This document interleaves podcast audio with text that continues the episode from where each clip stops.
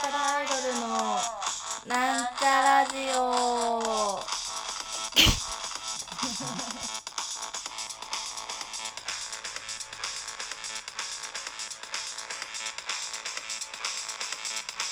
はい、始まりました。なんちゃらアイドルのなんちゃラジオ、自己紹介します。なんちゃらアイドル赤色担当60億人の妹、みさみもみです。はい、というわけで久々のソロ回になりますそうですね、ソロ回寂しいですけど、まあとりあえずやっていきたいと思うのですが、まずはね、5月の振り返りをしようかなって思います。5月はそうですね、なんだかんだライブ結構やってますよね。なんかフラットを2回やってるんですよね。まあそんな中でもね、どうですかね、皆さんはどの日がこう印象に残ってますかね。私はそうですね、19日11の工藤ちゃんの生誕と蒲田の寿司ライブ、12の蒲田寿司ライブと5月19日がですね、私のアイドルになって4年目の丸々4年目の日に4年の日になる記念日だったのでイベントを組んだんですが、そことかね、あと29日の運営さん九太郎さんのライブ生誕祭をやったわけですけども、工藤ちゃんの生誕はね、この間工藤ちゃんと一緒に秋田行きましたけども、その日にね、なんか工藤ちゃんがその生誕ティーを着てくれてですね、なんかかわいいってなりましたね結構ね、生誕ティーは頑張って書いたので、なかなかいい感じにできたんじゃないかなって思ってます。で、そして、ね、5月12日蒲田の寿司ライブですね。蒲田の寿司ライブまでね、毎日寿司チャレンジっていうのを2ヶ月くらいやってて、まあでも寿司全然飽きないですね。寿司ってすげえなって思いました。まあ、でもその蒲田の寿司ライブまでってことになったんですけど、割とそのツイッター見てくれてる人でもなんかあれまだ寿司チャレンジやってんのみたいな、言われてるので、今結構なんかみんな寿司好きなんだなって思いますね。なんか毎日寿司食ってる女ってやっぱ面白いんだなって思いましたね。そういう毎日まだやってるのって言われて、やっぱ毎日寿司食うってなんか面白いんですかね毎日同じものを食べるって食べてたわけじゃないんですけど、まあ、3人運営含め3人いるので、なんちゃらアイドルはまあ3日に1遍ぐらいの頻度で、なんか誰かがサボってるなって感じだったらちょっと連続して食べようみたいな感じでやってたわけですけど、みんなで。いやでも無事ね、その2ヶ月間で50食っていう目標は突破しまして、50食目みたいなやって楽しかったですね。未だにその動画を見てニコニコしてます私はと19日私の4年の記念日ですね。いや4年って思いましたね。私今24なんで、まあ、20歳になったばっかぐらいの時に始めたんですね、アイドルを。ちょっと遅咲きですね、アイドルとしては。まあそれでもね、なんか4年ってねえ、もう4年なんだって感じですね。なんかこうなんだろう、誰かに重くそ傷つけられてもうやめるみたいな気持ちにならずに4年、なんか別に私はちょっとそもそもアイドルに興味なかったんですけど、今やねもう個人的にアイドルのライブ見に行ってお勉強したりとか推しを作ったりとかしてますね、無事。これがアイドル沼というやつかまあ5年目もね頑張っていきますので、皆さんよろしくお願いします。でね、29日運営の九太郎さんの生誕ですねこれなんかライブにお客さん91人来て、フラットの動員記録を更新したそうですわー。たびたびね、なんか九太郎さん曰くマミの生誕に対抗したってらしく、私の生誕85人だったんですけど、無事負けまして悔しいですね。なんかウィーっていう顔をしてくるんで、ちょっと悔しいって思ったので、来年はもっともっと来てもらえるように頑張りたいと思います。皆さんちょっとご協力お願いいたします。というわけで、この収録をしているのは6月に入ってもう寿司ライブから1ヶ月経ってるんですよね。いやいや早いもんでございますよ。あ、経ってねえわまだ経ってないですね。もうちょっとで経ちます。いや早いもんですね。1ヶ月早いなって思ったんで、もうあれもう私30みたいな絶対になるんだろうなって思いました。というわけでそろそろ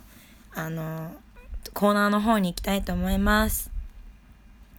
みさみのコミックルーム改め、みさみのこれ読んでみて、パフ、そうですね、コミックルームちょっと浅いなと思って変えました。みさみのこれ読んでみて、そのコミックに限定せずね、読むものは全部ここで発表しようかなって感じです。みさみのこれ読んでみて、名前変えて第1回目とするならば、記念すべき第1回目の第1回目じゃないんですけど、記念すべき名前変えて1回目の紹介するのはですね、鉄道少女漫画中村あすみ子著の、著者中村あすみ子っていう漫画家さんの鉄道少女漫画っていう漫画を紹介したいと思います。この漫画はですね、小田急線のオムニバス形式の漫画になってまして、オニバスって言っても中村あすみ子さんが書いてるんですけど、そのいろんな話の関わるところが全部小田急線が関わってるっていう漫画なんですよね。この中身をざっくりと紹介すると、1話目がロマン飛行にのっとってっていうタイトルの、その小田急線のロマンスカーですね、ロマンスカー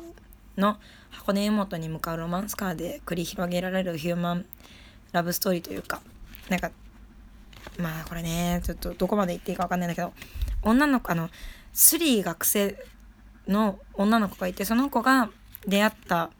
一人の夫婦と、その夫婦の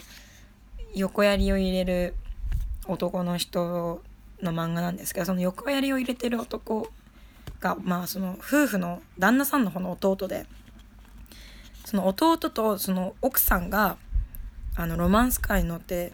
逃避行をしようとしているっていうところを旦那さんが追いかけてるんですけど、それを女の子がスリーをしようとして関わっていくっていう話なんですけど、これね、これ一個一個説明してると10分すぐ来ちゃうんで、ざっくり全体的な話をしますと、その小田急線に関わってる、